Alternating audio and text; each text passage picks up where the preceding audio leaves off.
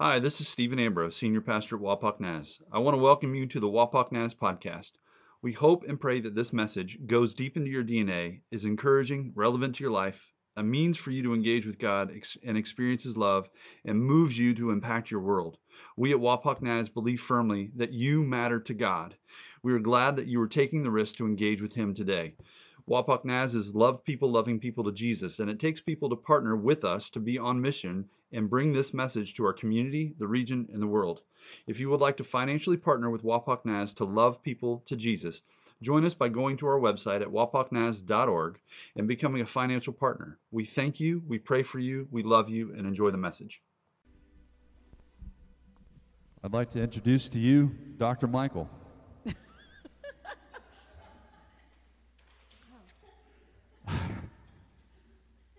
Well, uh, for those of you that, that, that don't know, uh, our friend and our brother in Christ, Stuart Van Dyne, passed away this week.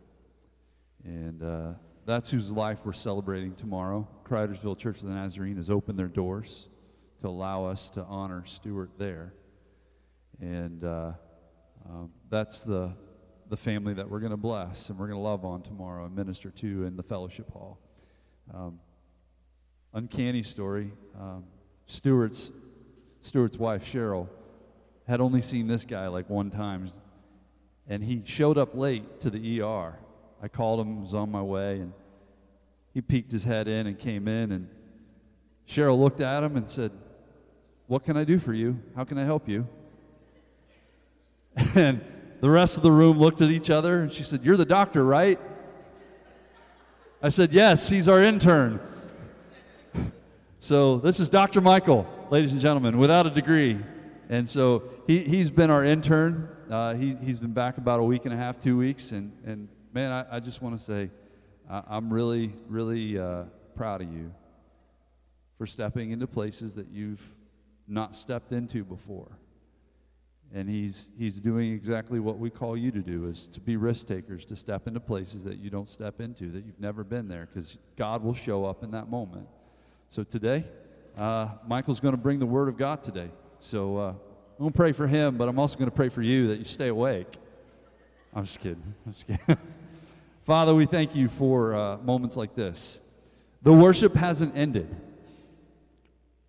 the worship continues. It continues with our attention. It continues with our focus. It continues with us being learners at the feet of Jesus Christ and the Word of God. And so today, um, we're hearing the words of Michael, but I'm asking that your Spirit continue to speak into our soul and that we are people that are obedient to what it is you speak. Will you anoint this guy? Breathe your peace into his soul and just let his heart come out with humility. It's in your name we ask, Jesus. Amen. I'm going to apologize beforehand for any sneezes. Can you hear me now? I'm going to apologize for any sneezes, coughs, or sniffles that occur. I've been a little congested the last two weeks. Um, but it's been, it's been nice to, to be back. Um, I was in Israel for a month, um, and it's nice to be back serving, serving alongside you guys and being with my family who is all in the second row. Um, but yeah, Israel, it was it was great. If you guys have any opportunity to go, def- I would definitely suggest going to Israel. Um, it's it's a wonderful place. The weather is fantastic. Hardly any humidity. That's that was nice. Um, the people, most of the people are friendly, um, especially at the touristy areas. Um, I think the best place for me though was was Shiloh. Um, there there was the tabernacle. Uh, the city that held the tabernacle for 369 years. Um, a lot of amazing stories there um, in the uh, book of Judges and the book of um, Samuel. Um, but yeah, it was just it was just a really peaceful place. Um, just aspects of God's spirit still residing in that city. Um, it was just it was fantastic. Um, but I was only doing some touristy stuff for about a week and a half. The real reason I had gone there uh, was to be an archaeologist, to be Indiana Jones in the 21st century. Although I did not get a girl, I already have a wonderful lady. Um, I didn't get any golden treasure or crystal skull or anything like that. Um, we were there to play in the dirt, Stephen likes to say. Um, and the point, the point of biblical archaeology, anyways, it's not to find things in, uh, in any specific reason, uh, but it's just see what's going on. See what's going on in the civilizations of the biblical time period. See how they lived, who these people were. Maybe find a little treasure. Um, especially in this where we were at. We were in the city of uh, Hatzor. Uh, it's in the northern district of Israel. It's above the Sea of Galilee. It's actually mentioned twice in the Bible. It's mentioned uh, in the book of Joshua. It was the during that time. It was the chief city of all of all of the nations. It was this massive city for its time. It was 200 acres, which in their their time it would be comparable to New York or London or L.A. or Tokyo. Just massive cities that were really influencing the culture around them. Um, Joshua rose up against them, defeated them. Uh, there was another, uh, there was another uh, rise up again from Hatzor against Israelites, um, and then in the book of Judges, uh, Deborah and Barak actually um, leveled the city. They believed then that that was the last time a city really had lived had lived there in that area.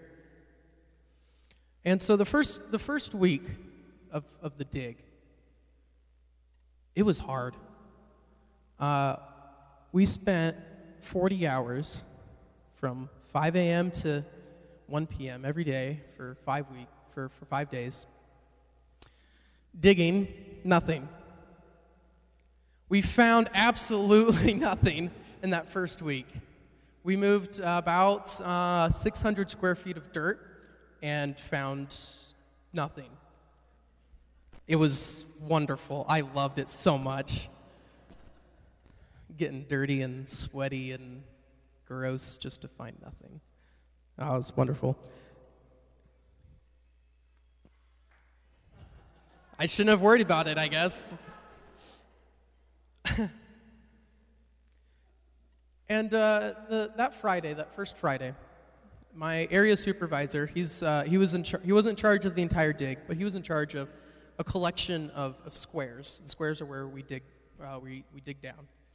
He was in charge of um, five, I think, and he came over and he said, Michael, you found nothing. Thanks, I didn't know that. He said, Well, next week you can come in and stay here and keep digging, nothing.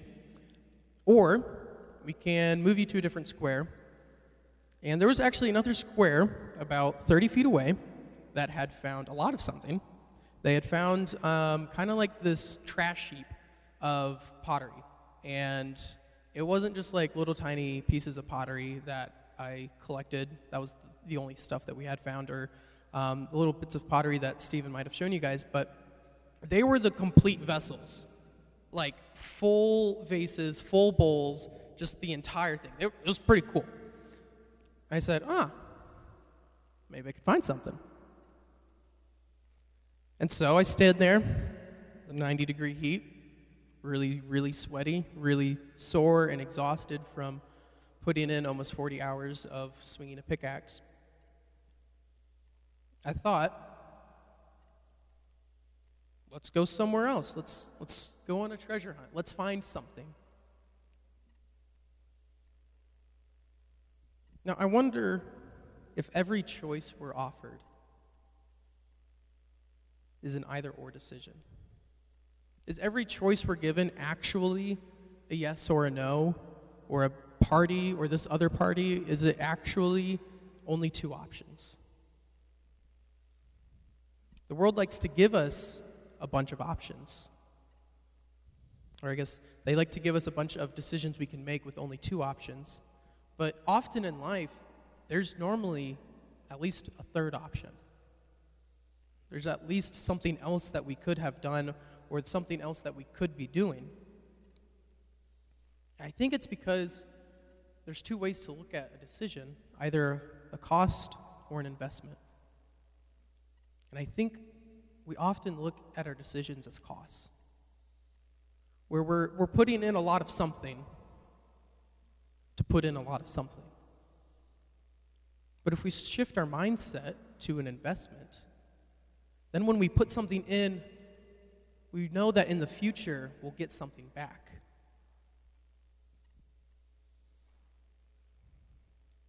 I think also it's because we see the options as easy or hard. We immediately gravitate towards the easy decision or the hard decision. Either, as Stephen said earlier, either as the easy wrong or the hard right. Maybe the easy answer isn't easy because it's the most obvious, but it's the simplest. And we like simple. We like not having to worry about too much. We like not having to have a lot of going, lot of going ons in our life. Maybe it's because we're tired of fighting for the, the hard answer. We're tired of putting something in every single day and getting nothing back. Maybe we're getting impatient for the return of our investment. But I think the most impactful, most devastating reason for why we take the easy choice is because we don't see that there is an investment in our decisions because we don't see that far into the future. And for me, while I was standing in the hot sun, with sweat rolling down my face and my back, I saw the choices given to me as meaningless to the rest of my life. So insignificant of a choice that it didn't matter what I did because it was just archaeology. I just wanted to find some treasure. But it reminds me of two very clear options that Jesus presents us with. While he's, for us, the Sermon on the Mount, for him, it was just a sermon. We flip to, to Matthew 7. He presents us with two very clear options. Matthew 7, verses 13 and 14. Enter through the narrow gate. For wide is the gate, and broad is the road that leads to destruction, and many enter through it. But small is the gate, and narrow the road that leads to life, and only a few find it. The choices there are clear narrow or wide. The question is what even is the wide gate? If many find it, it must be easier to go through it. But why does it lead to destruction? Why is it this bad thing? Why is it that Jesus says at the beginning of verse 13, enter the narrow gate? Well, if we look back the footsteps of Adam and Eve, they asked the question, do I trust God or do I trust my instincts and my experiences? When we enter through the wide gate, we're answering that question the same way Adam and Eve did. No. We answer the question Is God good, true, and right? And we answer it with no. Because when we take the wide gate, it takes us further and further and further away from God who made us and loves us. Brings us out of relationship and out of love and it, and it comes from a place of our own desires in our hearts, our sinful desires in our hearts. Maybe the call to the wide gate comes from the sounds of our own greed, our own desires for sexual interactions, our own desires for pride, or maybe it's just to make a funny joke. But the wide gate is easy because it feels right. It feels like the right option and the good choice to make because it's easy. And it silences the voices in our head arguing with God, saying, No, I know what to do. I, I know what's right. The way that you're calling me, that's, that's not it. But that voice that's arguing with God isn't the only voice that gets silenced. Because God's voice also gets silenced with it and also becomes much more unclear and more muddy. We don't know what God's asking us anymore because we're not listening because we can't hear it.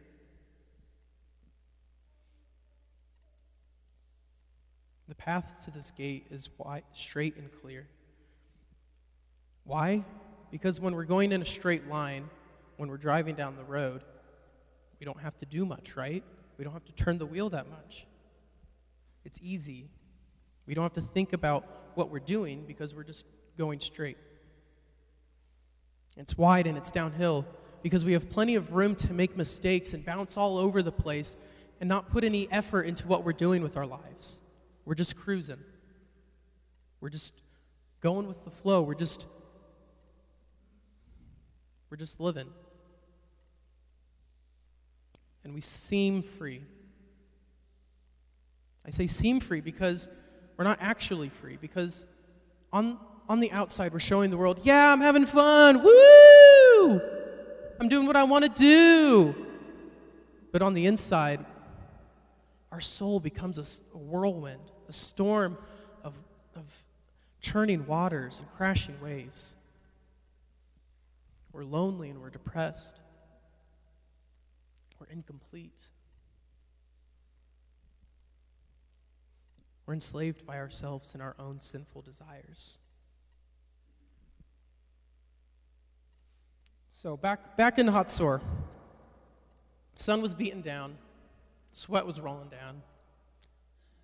I tell Golan, yeah, I think I think I want to be moved. I want to find some treasure.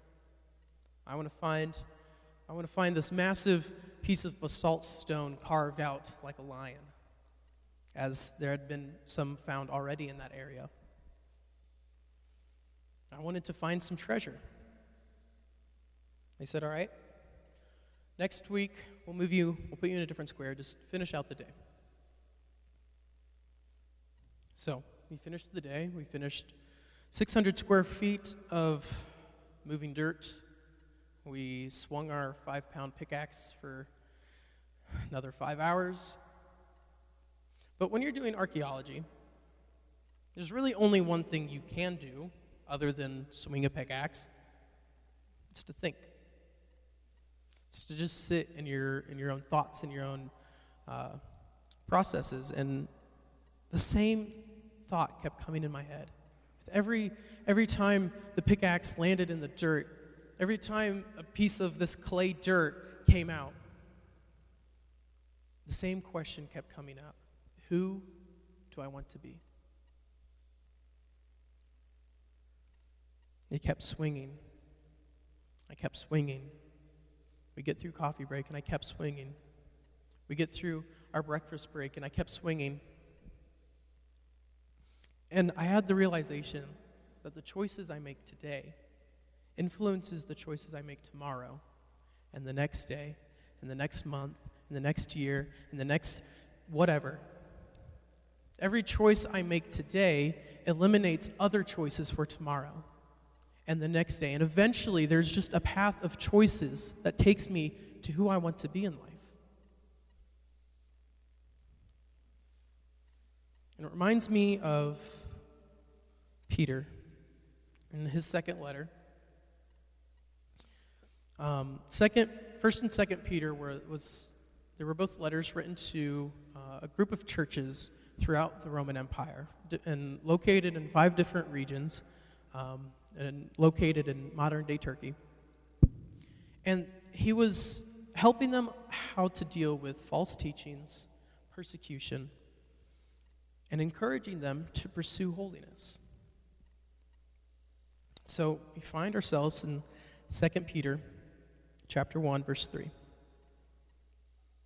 His divine power has given us everything we need for a godly life through our knowledge of him who called us by his own glory and goodness Through these, he has given us his very great and precious promises, so that through them you may participate in the divine nature, having escaped the corruption in the world caused by evil desires. Peter's reminding us okay, this is who you want to be. You have the tools to do it. He's reminding us that that storm feeling in our life, that corruption and that death and destruction in our lives, we don't have to follow it anymore because He's already taken care of it and He's giving us the power to take care of it with Him.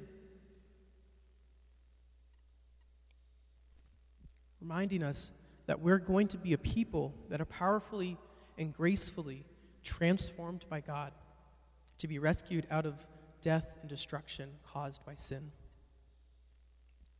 We continue in verse 5 For this re- very reason, make every effort to add to your faith goodness, and to goodness, knowledge, and to knowledge, self control, and to self control, perseverance, and to perseverance, godliness and to godliness, mutual affection or brotherly love, and to mutual affection, love.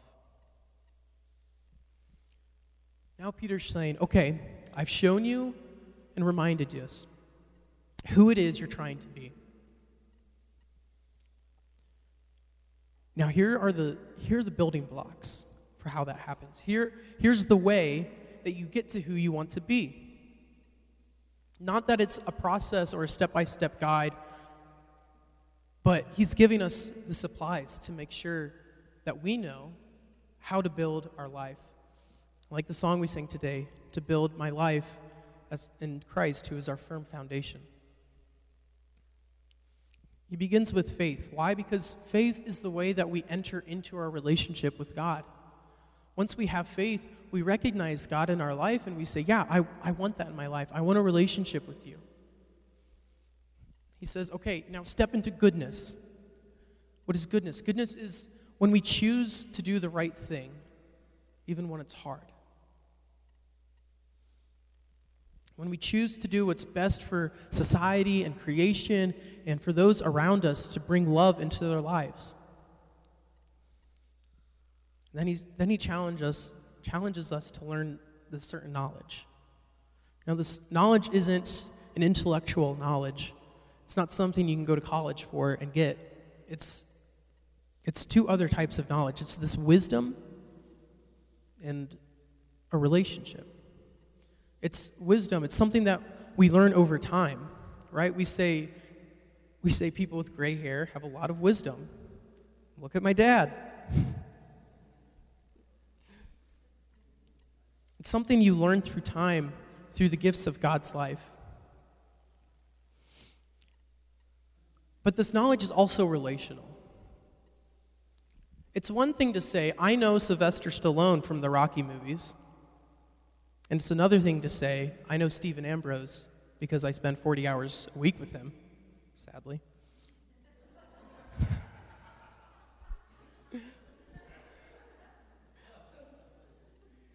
It's, this, it's that kind of knowledge. It's that you have to spend time to get to know someone.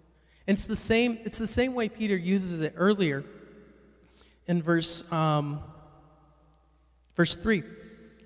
It's that same type of knowledge in verse 3, that relational knowledge of God. Not the I know of the gospel, but I know who the gospel is.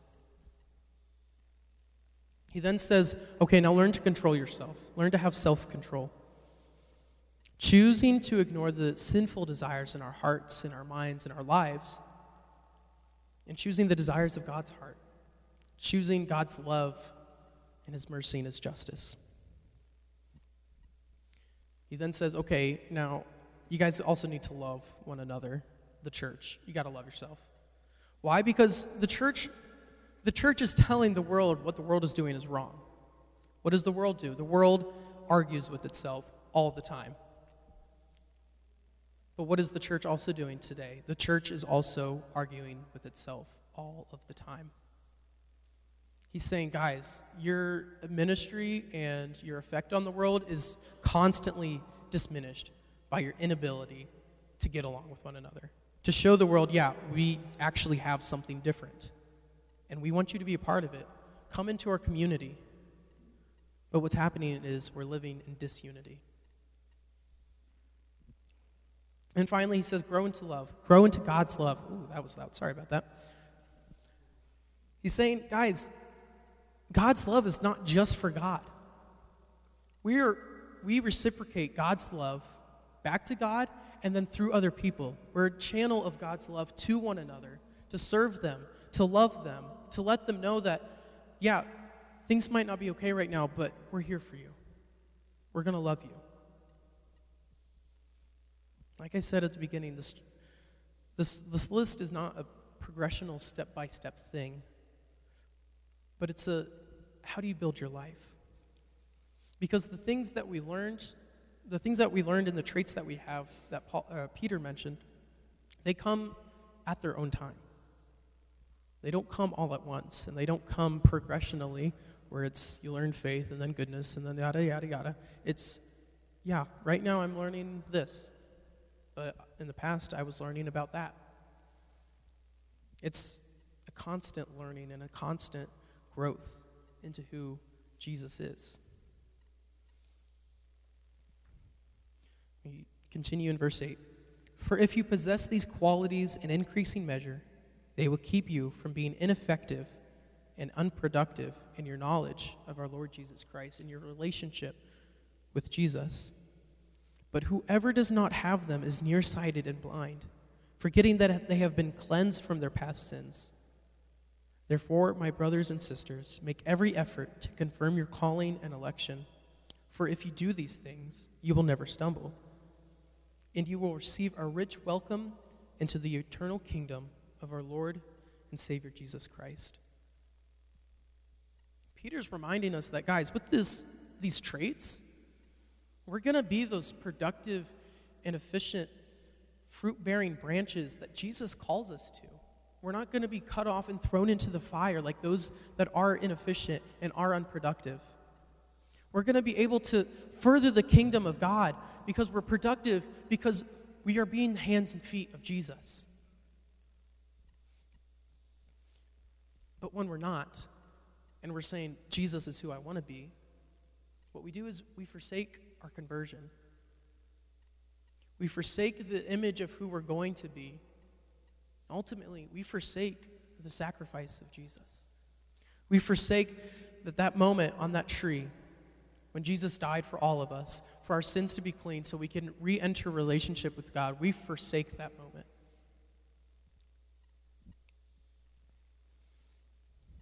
Peter's begging us to choose the narrow gate and continue growing in who we're supposed to be.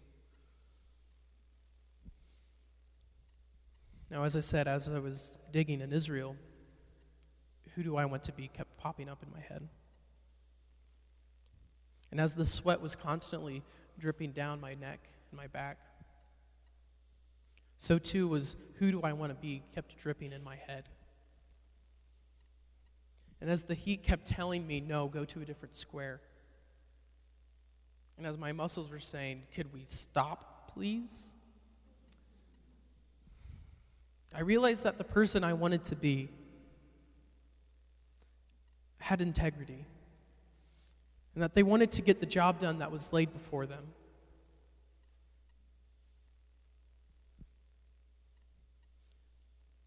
So I went to Golan at the end of the day and I said, Golan, I know I told you I wanted to be moved, but I want to stay. And he looked at me like I just said, yeah, I just saw a goat and a sheep and a rabbit all talking to each other in tongues. And he said, Why in the world would you want to do that? I said, Well, I, I want to be a man of integrity. And the choices I make today are going to turn me into that man eventually. I just have to keep choosing the right choice, the narrow gate. He said, Well, that's your choice. See you Monday. Jesus asks us, which path are we going to take? Are we going to take the wide gate, the easy road, the square that has all the pottery and treasure?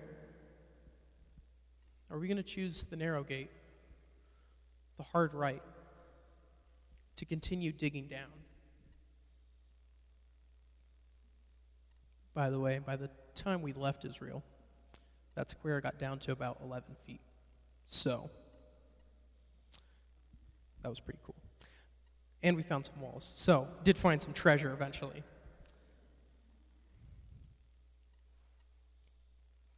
The hard path requires us to invite God into our life because we can't make the change ourselves. If we could make the change ourselves, Jesus would not have needed to die.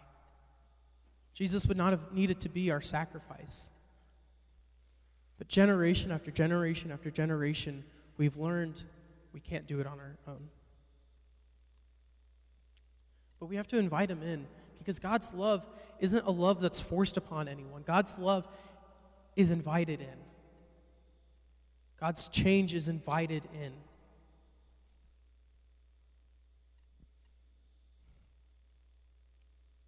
Maybe you've been choosing the narrow gate for a while now. Maybe the narrow gate's getting too hard, though. Maybe you're getting tired and tired, uh, tired of fighting that same addiction or that same thing every single day. And you're ready to give up. But don't give up. On the other side of giving up is breakthrough. When times are the worst and times are the hardest, is when God is ready to meet you and to strengthen you and to give you rest. He's there waiting in love and grace. When all hope feels lost and the strain on our body and our mind and our soul is getting too much, on the other side of that is God. It's a God of love and mercy. Maybe you're listening wondering, what does this have to do with me? So far, you've just been talking about becoming like Jesus, who said, I wanted to become like Jesus. Maybe you're saying to yourself, why would I want to become like Jesus? But aren't you tired? Aren't you exhausted? Aren't you wondering when everything inside of you is going to calm down? When the storm inside of you is finally going to cease and the waters will be still?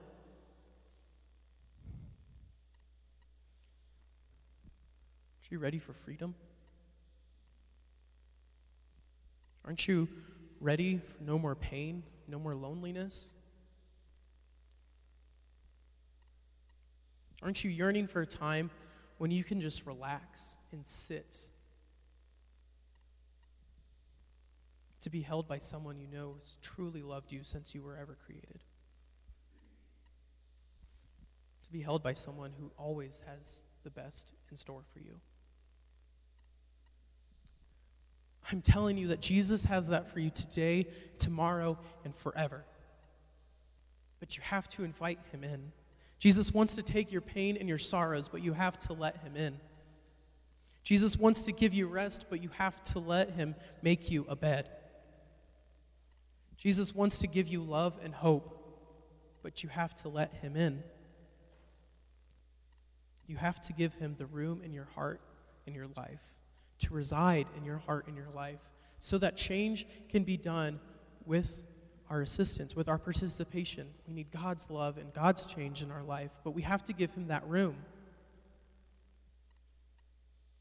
He wants you, He loves you. Will you pray with me? Lord, we, we thank you for all of the opportunities you give us to grow and to learn. We thank you for being able to come in together to worship. And Lord, we just ask that you would continue to give us strength and hope and love. And that you would be with us throughout this week. Remind us who do I want to be? We love you. Amen. Thanks, man. Oh, sorry. Didn't mean to wake you up. Actually, I did. no. Hey, thank you, brother. Appreciate you. Man, so you did find something, right? Found some jewelry, um, well, a little earring and uh, a little bead, probably for a bracelet, and then about five walls. So, walls, walls like walls. Who doesn't like to be a treasure hunter? I mean, seriously, X marks the spot. That was a lot of work for nothing.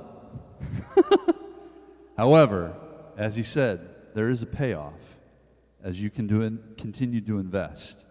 And so, hey, thank you for continuing to love the Lord your God with all your heart. I know there are some days that are really difficult to do that.